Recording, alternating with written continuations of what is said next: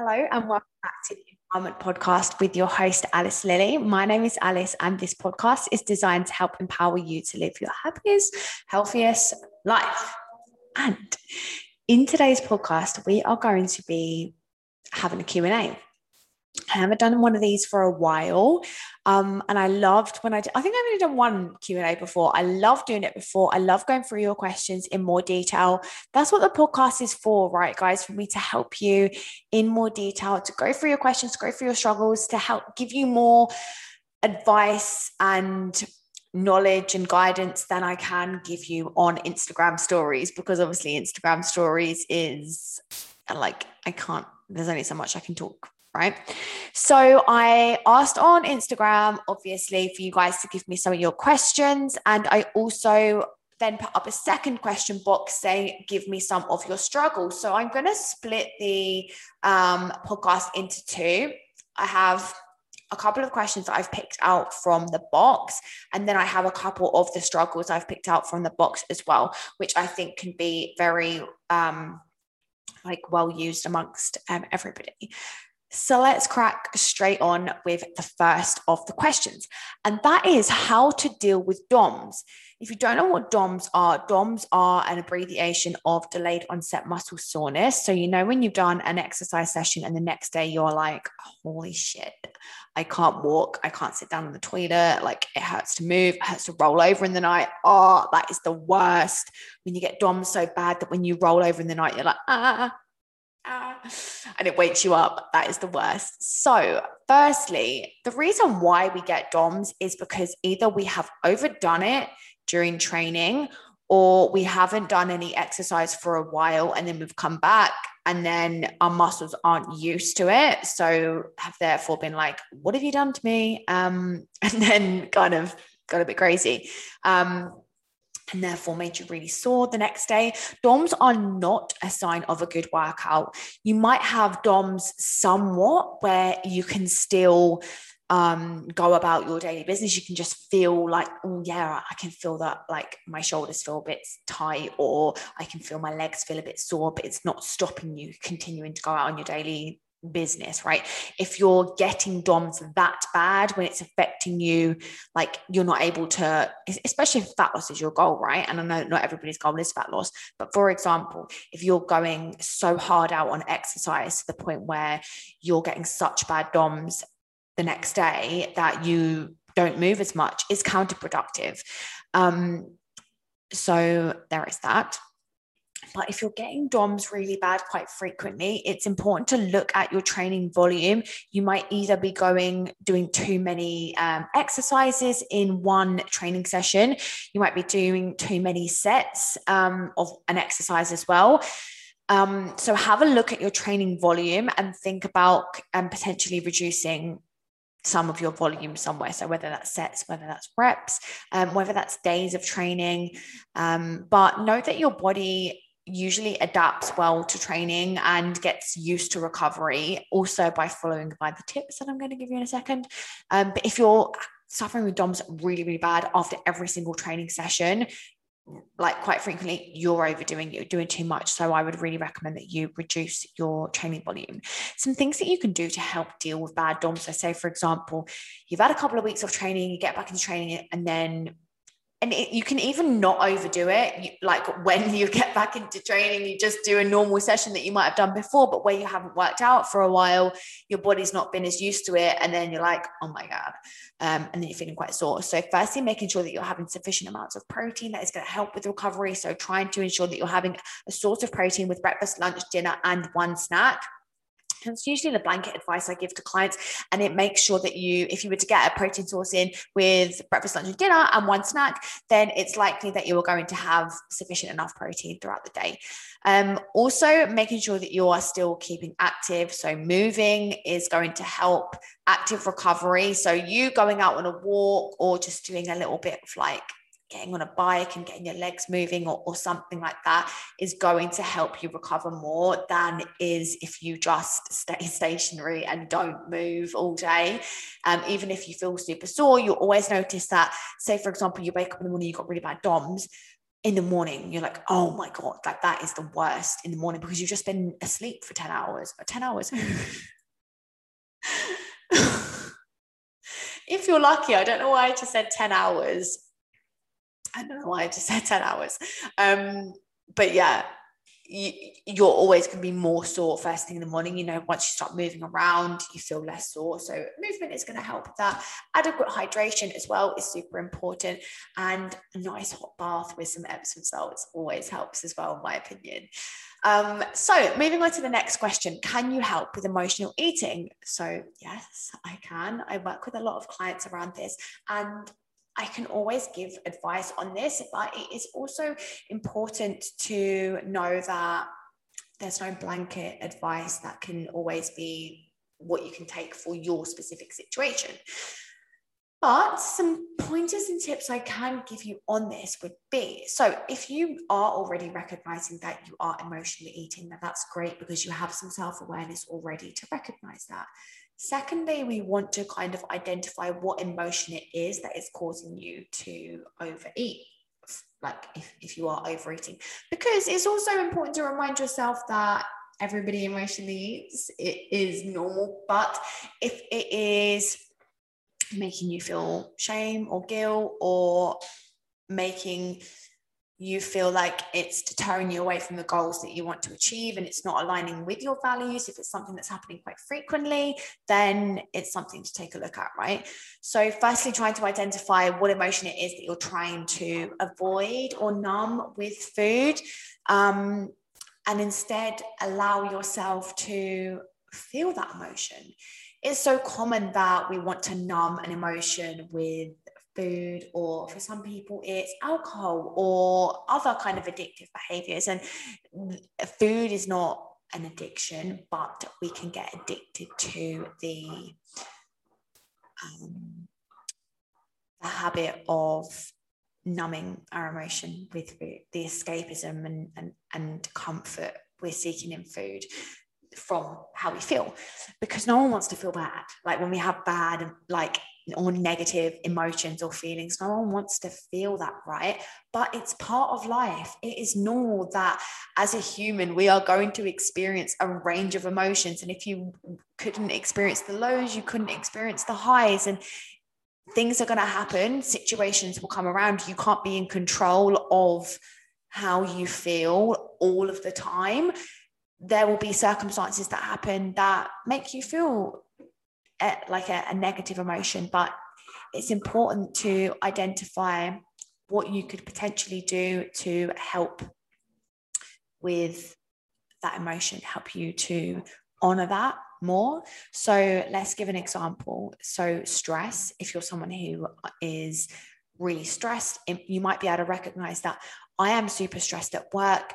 And when I come home from work, I just want to eat because you're trying to numb out the stress from the day, right? So instead, what we could try and do is attack the the cause of stress. So if that you know that there is something that is causing the emotion, trying to address that. So having conversations at work, putting boundaries in place, trying to do some um, trying to do some more like mindfulness tasks, um, trying to do some activities that make you feel more relaxed in the evening um, and things like that. So it's person dependent of whatever the emotion is. If it's something that you do want more help and support with this is something that i support clients with. So reach out um, and send me a dm on instagram if you would like more help on with that either that whether that's um, one-to-one um, coaching or one-to-one intensive. I actually just had a one-to-one intensive today with a lovely lady and we spoke a little bit about this as well so a one-to-one intensive is a way of working with me for a shorter time frame that is more um, affordable and less commitment time essentially. Um, but if you want more information about that then you can send me a dm on instagram. Moving on second third question. Why is it so hard to lose the last bit of weight this is something that I get asked a lot, and it's so common that people struggle with, say, if you've been losing weight for a while, that you kind of come to a stall or standing point and there's so many reasons as to why that might be um, and it's not because you can't lose any more weight but first things first is definitely important to recognize do you need to lose any more weight? And that might be a little, that's definitely subjective. Like you, um, like you might think that you want to lose more weight, but is it healthy and sustainable for you to essentially to lose more weight? Or have you just found a place where you feel comfortable and happy where you can allow your like allow yourself to go out and enjoy food enjoy occasions and, and and not feel stressed and that your body is kind of sitting at that point right now or if you are still wanting to lose more weight it is normal that your body's calorie needs change after a while especially if you've lost like a lot of weight um, your body's calorie uh, calorie needs will change. So you might need to reduce the amount of food that you're eating again, or you might need to increase your expenditure. So you can go on to last week's podcast. I spoke a little bit about um, expenditure and steps for fat loss. Um, if you want more help and advice about that. Um, Another thing as well that could be why this is, is because you're applying too much pressure. You're thinking, I need to lose that last bit of weight. I need to lose that last bit of weight. But do you? Do you? I mean, it's that you probably think like, well, you're the coach. Like, surely you should be encouraging like people. No, I shouldn't be encouraging people to lose weight. Absolutely not. I empower clients to live a happy and healthy life, whether that includes fat loss or not. Um, but it can just be that we had an idea that we think that we should lose three stone because we think I'll be happy when I lose three stone, or that I lost three stone before, so I want to lose three stone again. But when you lost three stone before, was it a sustainable way? Like when you were that small before, were were the actions that you were taking to be that weight sustainable? And it's so common as well that ladies that I work with or just women that I speak to compare their bodies to like where their body was a few years ago or to their body where it was before pregnancy or where their body was when they were in school or when their their daily routine was completely different. Like when you were a teenager and you'd walk to school and you were active all the time like you're and you hadn't even fully grown and evolved yet. Like I shared a meme the other day, or a meme or like a, a picture on Instagram that just said like stop comparing your body to your teenage body. And that is true. Like, know I'm going off on a little bit of a tangent here, but that's what the podcast is for, right? But are you comparing your body to what you once were at a smaller size? And do you need to do you need to be there? Are you applying too much pressure to yourself? Is it just that you have got more comfortable like with your um choices and your actions. Like maybe you might have been super motivated with the things that you were doing in the beginning to first lose weight, and you might have kind of changed your actions slightly. So hopefully that gives you some things to kind of think about um, from that. So, last question before we're going to move on to talking about the specific struggles, which I think can be really, really applicable for everybody, is I'm losing inches but not pounds. Help okay, so why does that matter? It it's like that we've been conditioned that we have to see a change on the scale in order to be happy with our results. But if you're losing inches, your body is decreasing in size, but not pounds. So you're just proving that you can lose body fat without changing weight. We can change our body composition without the cha- without the scales changing. And especially if you are if you are weight training, then that would be quite likely that that might happen. There can be some other reasons as to why you might see a decrease in um, measurements, but not the scale things like you might things that might actually be more serious to kind of look into you might have digestive issues um, so be mindful of that. You might be under stress. So things that are causing uh, like water retention within the body um, time of the month things like that. That's also another key point to remember to not compare yourself week on week and your because of where you're at in your menstrual cycle obviously changes um so say for example if you were due on your period one week but then the previous week you like or previous two weeks you know you had been like off your period a week like your body's in a completely different phase um so it's likely that you're going to be retaining more water so it's inaccurate to compare like that. It's it's good to compare like month to month. Um, so that's something else to consider.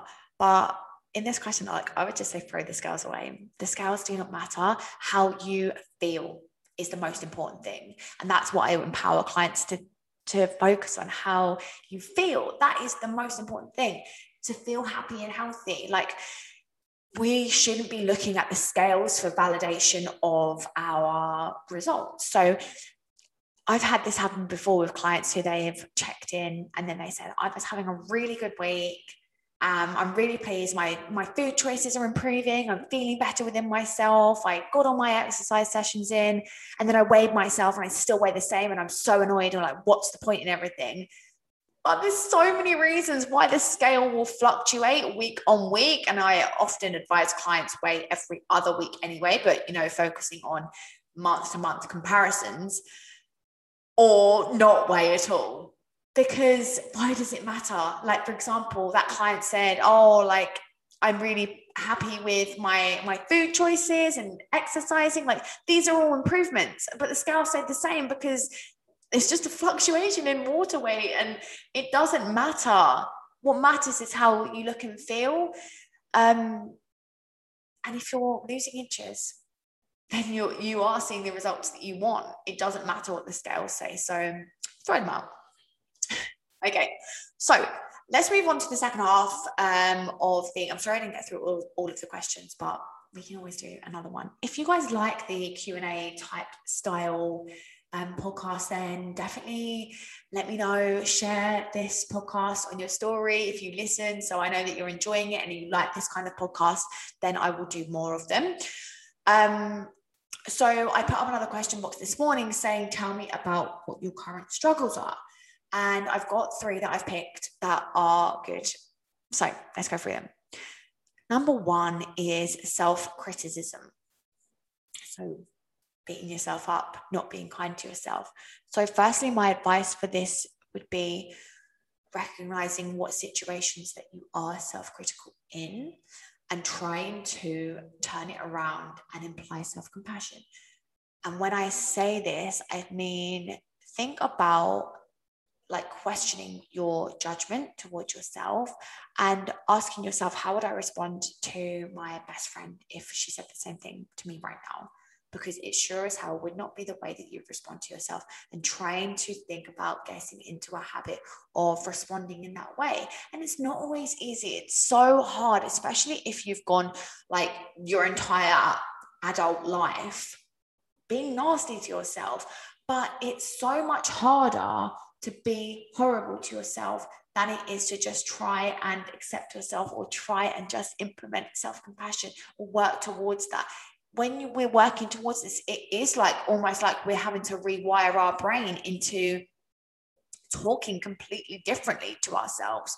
So, firstly, knowing that it's a journey, it's not a race. When we're trying to improve our mindset, the changes aren't always measurable, like they're not, they're not measurable on the outside, which can be hard sometimes, but it's how you feel is what matters, right? I, I'm going off on a tangent. This is late in the day. I remember like a couple of weeks ago, was I was I saying this a couple of weeks ago on podcast? I was saying like it's really important that you work with yourself and know when your best time of day is to do things. And I'm recording the podcast later in the day than I would normally. So I lose, I lose it a bit, guys. But self-compassion, taking each day as it comes, brainstorming in situations that come up when you start to speak negatively towards yourself. Like journaling can be really good for this to just kind of word vomit how you feel on the paper and then question your judgment asking yourself why you're judging yourself why you're criticizing yourself like that. What, are there certain beliefs that you have around yourself? Why do you need to be so judgmental and harsh towards yourself? And instead trying to think about how would you advise your friend? How can you show yourself love? How can you just show yourself some kindness in the situation that whatever it is that you're being self critical.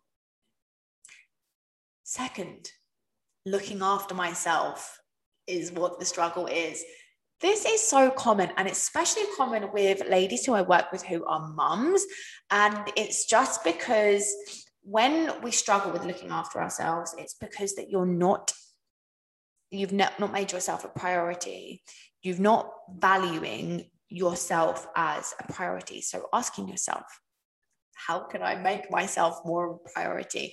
What are basic needs that I can try to have as non negotiables in my day that are going to be helping me look after myself? For example, like how is your sleep? How is your nutrition intake? Do you do any kind of self care activities? Do you do any like mindfulness work? Do you do journaling? Do you do any like meditation? Going out on walks? Like, what kind of time do you dedicate to do anything for yourself? And if you don't do any of that, then okay, we need to make some kind of change because then when you start doing things more for yourself, I feel like that's when you start to respect yourself more and you start to realize because you realize how powerful these things can be, like how powerful, like the act of doing all of these things for yourself is because you are worthy of love, respect, and honoring that. So, thinking about what you value, thinking about how can you make value aligned actions every day. If you value your health, then are your actions that you're taking in alignment with that? Are you saying yes to every single social occasion?